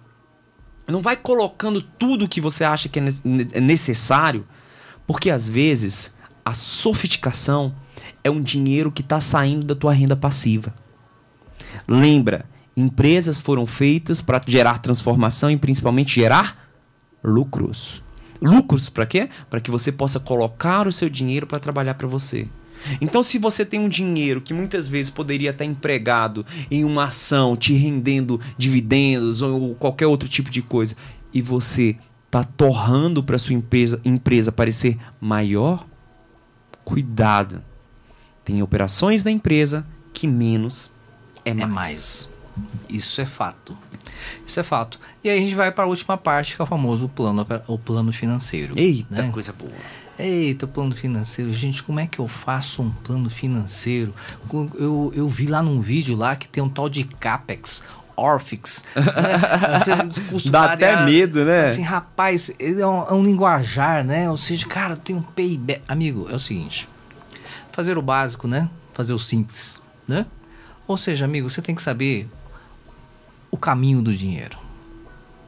Como é que você está gastando o seu dinheiro? Acompanhar, né? Acompanhar. Então, assim, é muito mais simples do que você imagina. Então, comece por você, no seu dia a dia. Comece por você controlando aquilo que você gasta dentro de casa, no seu cartão de crédito. Comece esse exercício. Porque entender o caminho do dinheiro, ele é fundamental para você ter boas decisões. Ter boas decisões é fundamental para que você tenha um negócio, é, é, é, a sua empresa, ela tem três coisas que são fundamentais. Que é uma questão que a pessoa chama de faturamento, né?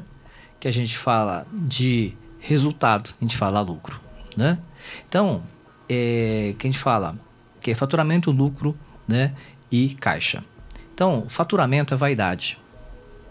Eu, por exemplo, na minha gestão, na área de meio de pagamento, a minha carteira era uma carteira de 15 bilhões de reais por ano.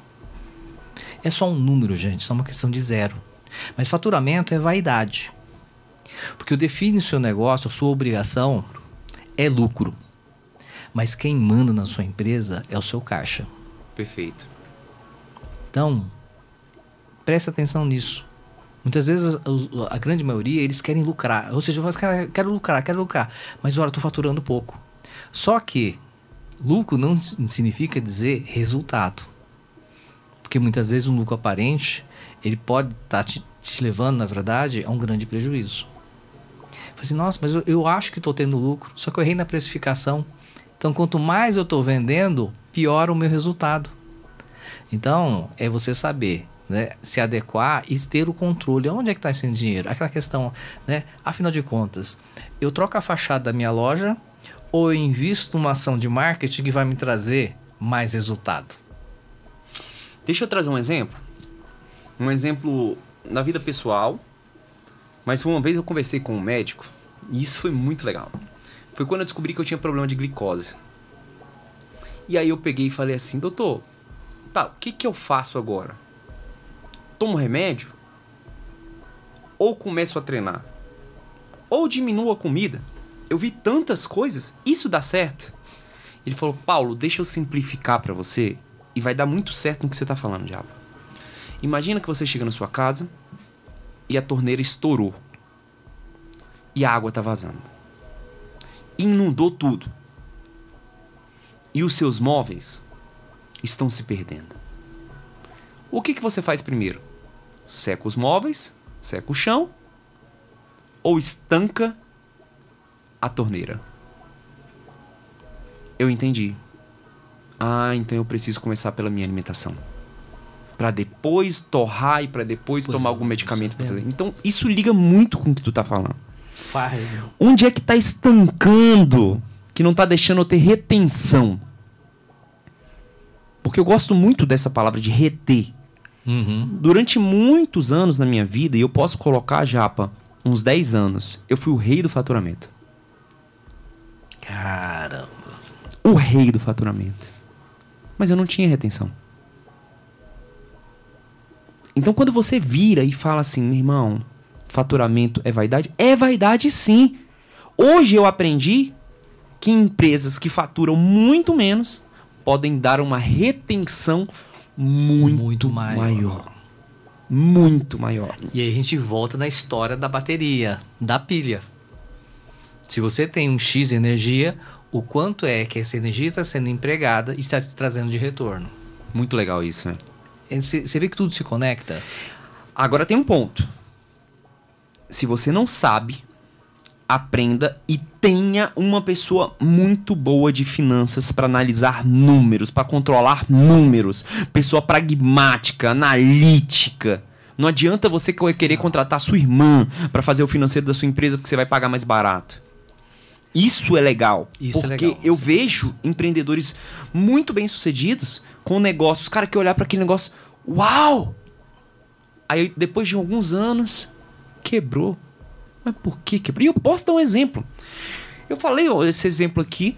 Hum. É, você é de, de, de, de, São Paulo. Uma vez até você me perguntou, e que churrascaria que você gostava no Rio? Não foi você que me perguntou isso? Isso. Eu vou te falar, sabe qual é a churrascaria que eu mais gostava em São Paulo? Hum. Ventaragano. Ventaragano.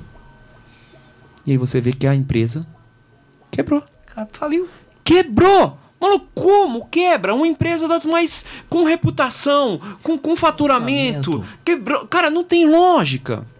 E aí você vê que só a tradição, que só o faturamento não deixa a sua empresa sustentável. Muitas vezes você tem que ter a retenção, você tem que ter o caixa, você tem que ter uma análise mais minuciosa. Eu tô trazendo um exemplo real, real. E eu, eu, eu, quando eu penso que eu vou para São Paulo, eu vou voltar para São Paulo em dezembro agora, uhum. amigo, e eu não vou ter a Ventaragana, eu fico triste. Pior que é mesmo. Pô, os caras eram os melhores churrascos do Brasil, mano. Quando eu penso com uma ah, empresa com a qualidade, com um produto tão foda como aquele, com um atendimento tão bom quanto aquele, como um ponto tão bom como aquele, com pessoas tão bem treinadas como aquele, com processos tão bem executados como aquele, quebrou. Isso, isso, isso me deixa muito triste. Para você ver, né? Essa questão do financeiro ele é tão preocupante. Aquilo, assim, a sua dica é fantástica, é exatamente isso. Se você não tem competência para fazer aquilo e que você não gosta, você odeia, amigo, é o seguinte: contrate alguém para fazer, Contrata, alguém competente, acabou. ou você terceiriza, né? Por isso existe a figura do BPO financeiro, né? E hoje todas as minhas empresas têm BPO financeiro, todas. Cara, todas. É a coisa simples. Se você, amigo, contrate alguém para fazer seu contas a pagar, seu contas a receber, para fazer uma análise né, horizontal e vertical. Né? Ou seja, afinal de contas, você está gastando mais, você está gastando menos, o que, aconteceu nas suas despesas, qual que foi a, variabilidade. Fala, opa, esse mês aqui gastei demais aqui com mercadoria. Então, opa, então vamos prestar atenção nisso aqui. E tem bons parceiros, né, Japa? E tem Tenha bons parceiros, cara. É, a gente não pode ter medo de investir em QIs na análise do nosso negócio. Hum. Porque muitas vezes, se eu tô dentro do meu negócio, vamos voltar pra minha metáfora lá, ah, peraí que eu tô secando água aqui, não, aqui molhou, não, peraí. Cara, eu não tô vendo qual é o, o ponto de urgência. Então você tem que ter pessoas que olham o seu negócio com pragmatismo e do lado de fora. A história de estar dentro da caixa, né? O tempo todo, preso, né? Você está preso, né? E muitas vezes uma pessoa com um olhar de fora né? Eu falei assim, mas por que, que você faz isso? Eu falei assim, nunca pensei. Ou por que você não faz isso? Então, por isso que eu costumo dizer, né? É, você ter novos lugares, novas pessoas, novas ideias, novas ações, novos resultados, é justamente nesse sentido. Né? Aquela, a famosa metáfora do monge que eu sempre trago, né? Ou seja, existiam dois mosteiros, né? cada um em uma montanha, e os monges lá resolveram se encontrar. E aí, cada um, se, no meio do caminho, se resolveram que encontrar em cima de uma ponte. E cada um levou um pão. Chegaram no meio do caminho, Ambos trocaram os, os pães e voltaram para os seus mosteiros. Então, cada um, na verdade, levou um pão e trouxe um pão. Agora, na outra vez que eles se encontraram, cada um deles trouxe uma ideia. E ao encontrar sobre a ponte, trocaram as suas ideias. E cada um voltou com duas ideias. Então, quando a gente fala né, sobre essa questão de você reunir pessoas, você trocar ideias, porque as pessoas comuns, vamos combinar, as pessoas medíocres, elas falam de coisa, falam de carro, discu discussões que não agregam valor. Agora, quando você traz a ideia, o negócio é exponencial, potencializa. Muitas vezes, uma frase, uma palavra pode te trazer insight que vai mudar o seu jogo. Isso é legal. Desde que você esteja. Ó, vamos voltar no começo do nosso podcast. Desde que você esteja preparado para agarrar a oportunidade, tome posse, se planeja, faça um plano e vá para a ação. Para a ação. Vá para ação.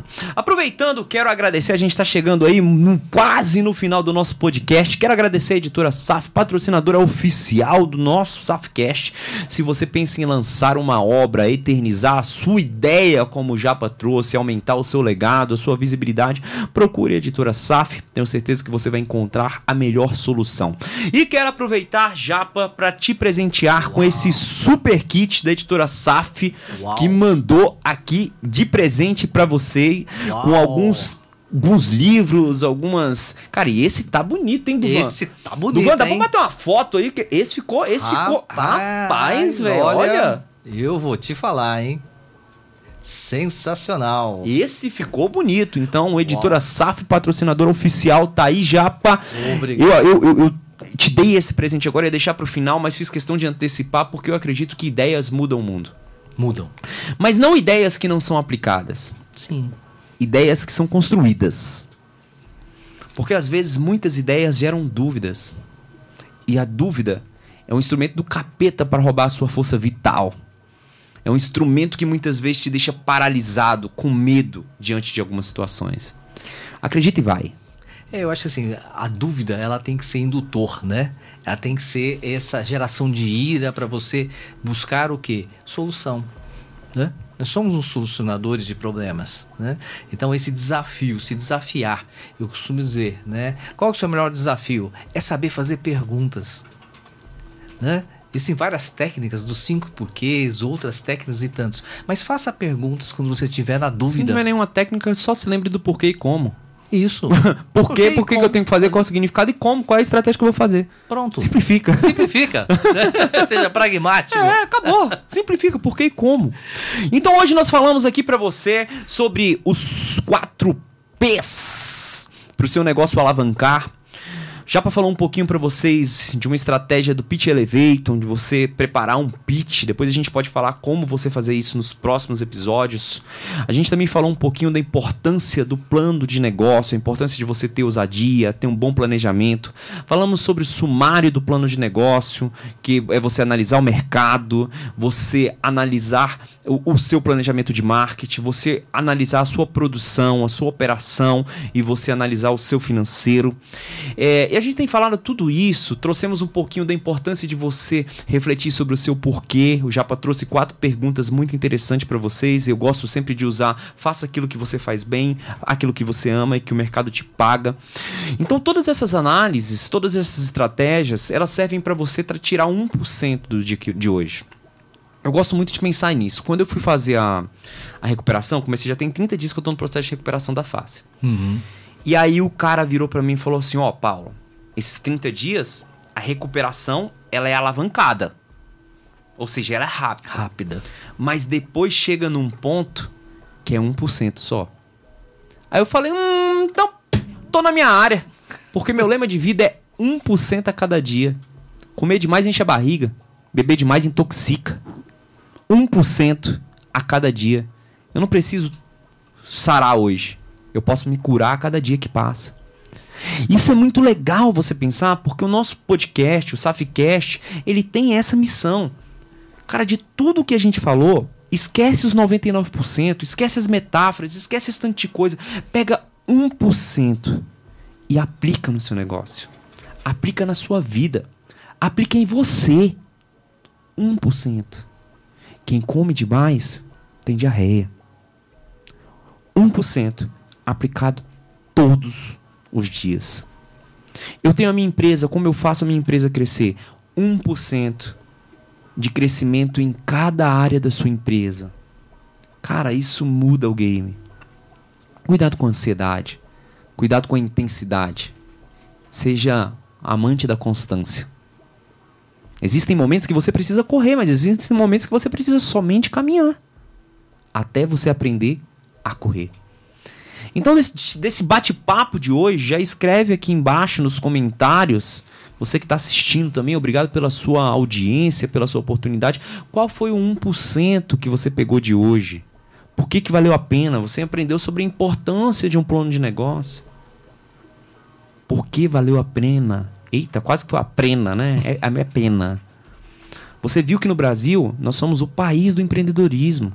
quantos empregos, quantos CNPJs são gerados, mas quantas empresas fecham.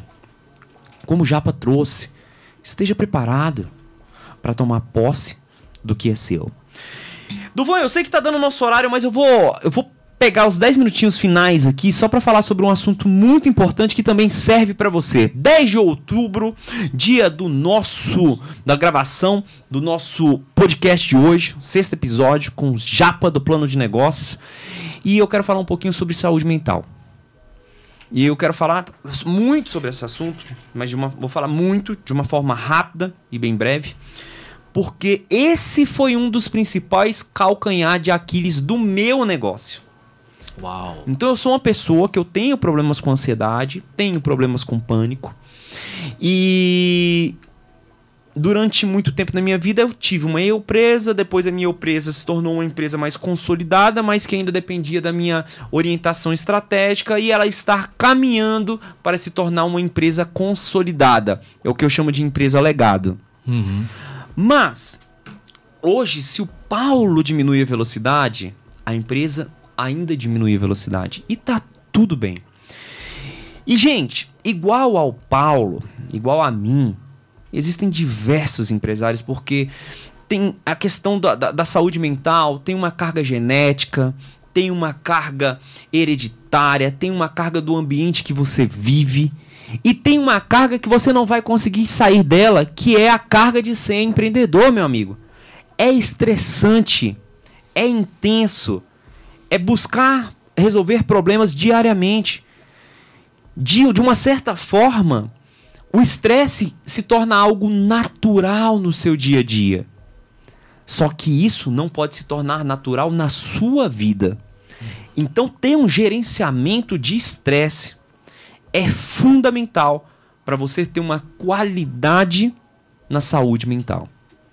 Então, vamos fechar esse podcast de hoje com algumas dicas. Eu vou falar uma, o Japa fala uma, para você ter tempo para aproveitar o seu legado. Não tem para que você construir uma empresa, enriquecer, se você não vai ter tempo para aproveitar isso. Então a primeira dica é esteja no presente, no aqui e no agora. Por que deixar para aproveitar depois aquilo que pode ser aproveitado hoje? Não existe se. É hoje como você pode aproveitar ainda mais estando no presente. Eu acho que essa é uma dica e uma sacada que, se você tiver, você vai melhorar até a qualidade de gestão de pessoas e processos da sua empresa. E aí, quando você fala essa questão de estar presente, é... eu já tive síndrome do pânico também. É muito natural. As pessoas não falam, As mas é muito, muito natural. muito natural. E uma coisa que eu tenho aqui, Japa, é, e, e, até algumas pessoas ficam meio assustadas, mas assim, eu sou o cara que eu sangro na frente dos tubarões. Porque se eu não sangrar, as outras pessoas vão achar normais esconder problemas. Então, se eu tiver problema na minha saúde, eu vou falar. Se eu tiver problema na minha empresa, eu vou falar. Você vai ver que eu sou um cara falho, mas você vai ver que eu não desisto nunca de lutar. É. Isso e, é legal. Isso é legal, porque isso traz um aprendizado. Porque nesse período, o grande aprendizado, a grande sacada, um dos terapeutas, foi assim: vem cá, o passado, o que passou, você consegue alterar? Não, não consigo. O futuro, você tem certeza que vai acontecer? Então, o grande mal do século, né? Que é justamente essa questão da ansiedade, né? E essa coisa da angústia, né? Ansiedade é excesso de, de futuro, né? E angústia é excesso de passado. Então, estar presente e aí ter a consciência daquilo que está ao seu alcance que você pode fazer é o melhor bem que você pode fazer para você, para si mesmo. Muito legal. Não queira fazer aquilo que não está ao seu alcance. E aí uma outra dica, né? Que é a famosa, Paulo Vieira gosta muito dessa regra 10-90, né? Que é 10% é tudo que te acontece e 90% é o que você faz com que te acontece. Isso é uma sacada incrível. Porque tem coisas que efetivamente você não tem domínio, né? Eventualmente Não tem um controle. O não, controle não existe. Não existe. Então, assim, ah, bateu o carro. Ok, você pode eventualmente. Aceita, agradece, resolve. Você pode agradecer porque você tem um carro que você bateu, ou simplesmente você vai sair, vai se estressar, vai acabar o seu dia, Deus sabe o que vai acontecer. Então, ter essa consciência ele é fundamental. Né? E a gente volta àquela questão, né? Conhecer-se a si mesmo, né? Então, quando você se conhece, você sabe, né, que eventualmente você pode ser explosivo, existem vários, né? Você pode ser um explosivo, você pode ser um sanguíneo. Então, é como é que você traz esse equilíbrio para sua vida? Os temperamentos. Os né? temperamentos. Como é que a gente controla o temperamento?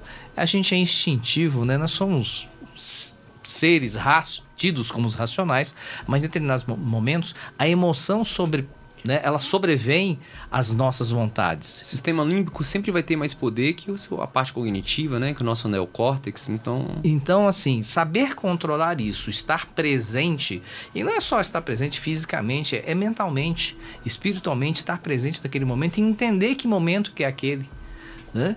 Momentos, existem momentos de angústia, existem momentos de alegria, mas entender e aproveitar ao máximo aquele momento, né? São poucos momentos que você tem e a nossa vida laboral é isso mesmo, gente. Você que é empregado, CLT, você que é empreendedor, você que é empresário, você tem que prestar atenção na sua presença sobre os vários aspectos da vida, Perfeito. né? Principalmente relacionado ao que? Aquilo que nos está mais próximo, que nos é mais caro, né?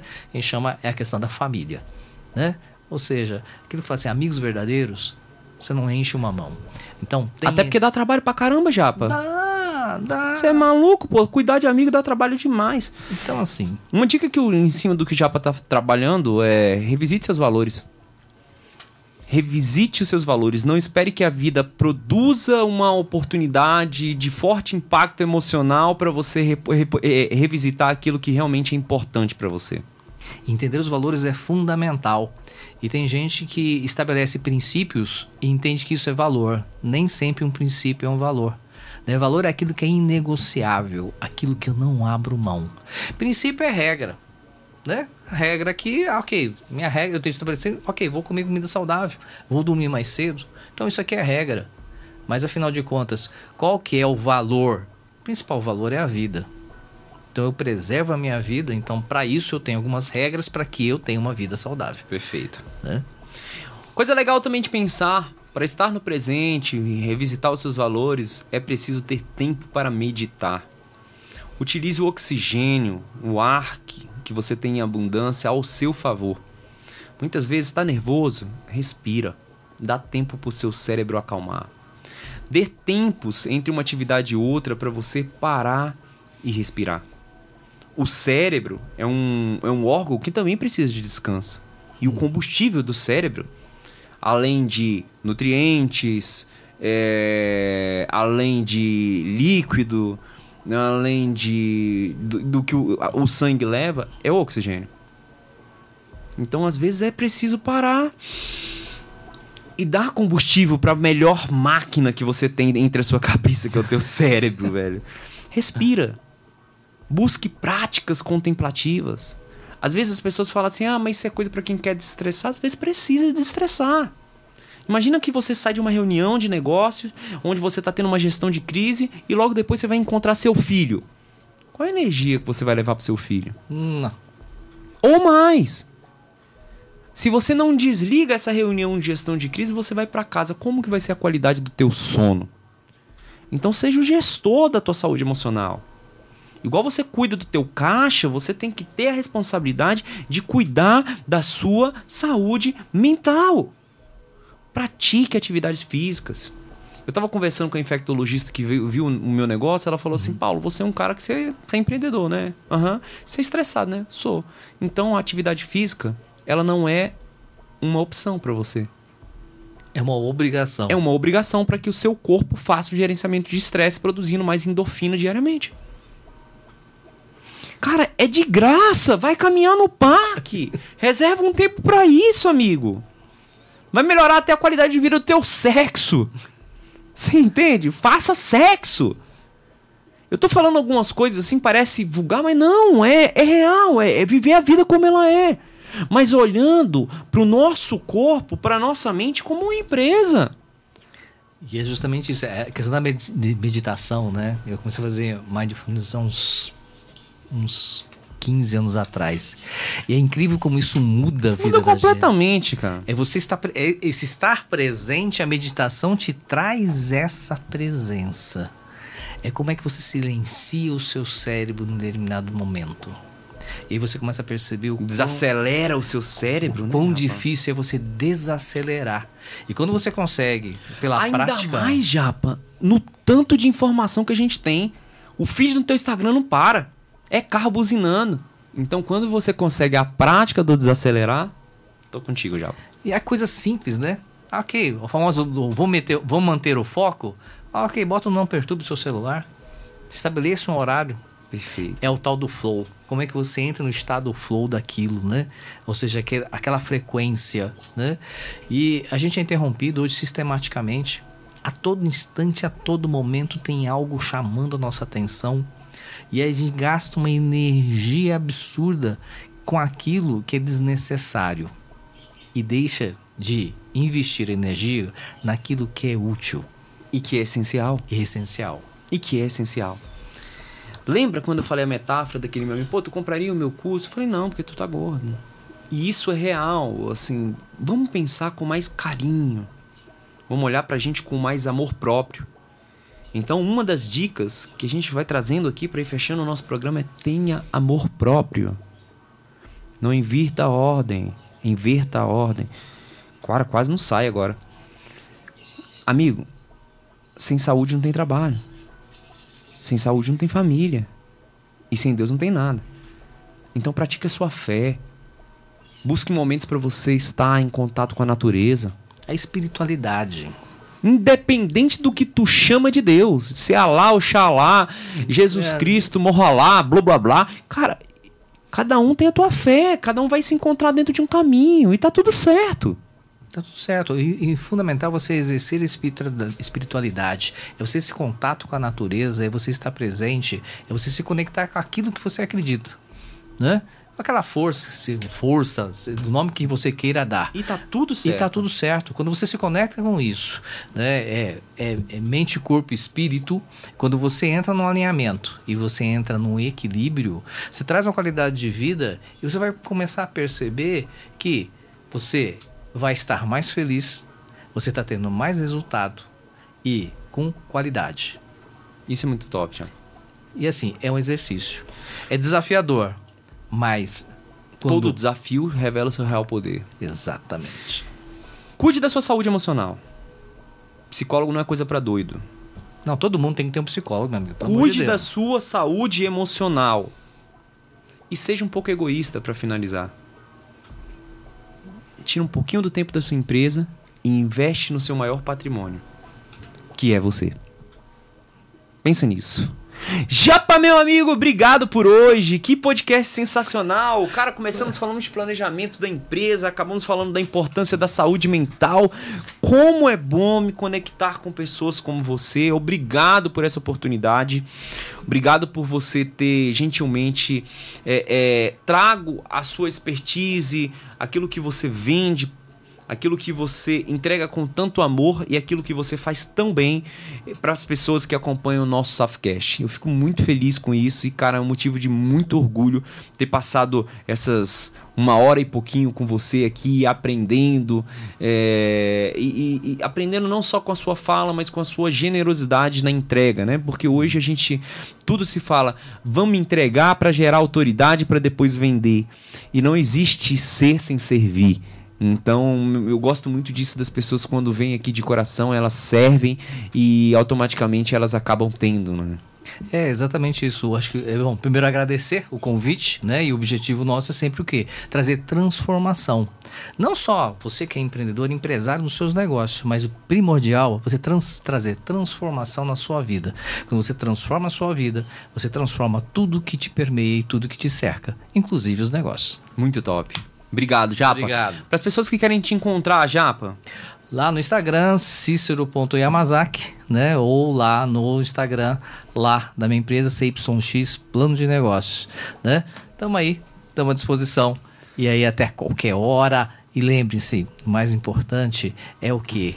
É planejamento. Coisa simples, básica. Que você faz no seu dia a dia, na sua vida pessoal. Se você tem sucesso na sua vida pessoal, você tem sucesso também nos seus negócios. Empreender não significa dizer necessariamente que você tenha que ter uma empresa. Você pode empreender aonde você trabalha e se preparar para um futuro melhor.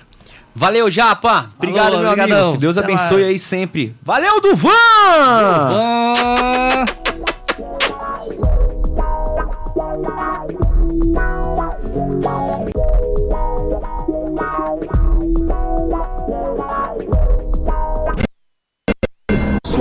Paulo Saf e esse é o Safcast.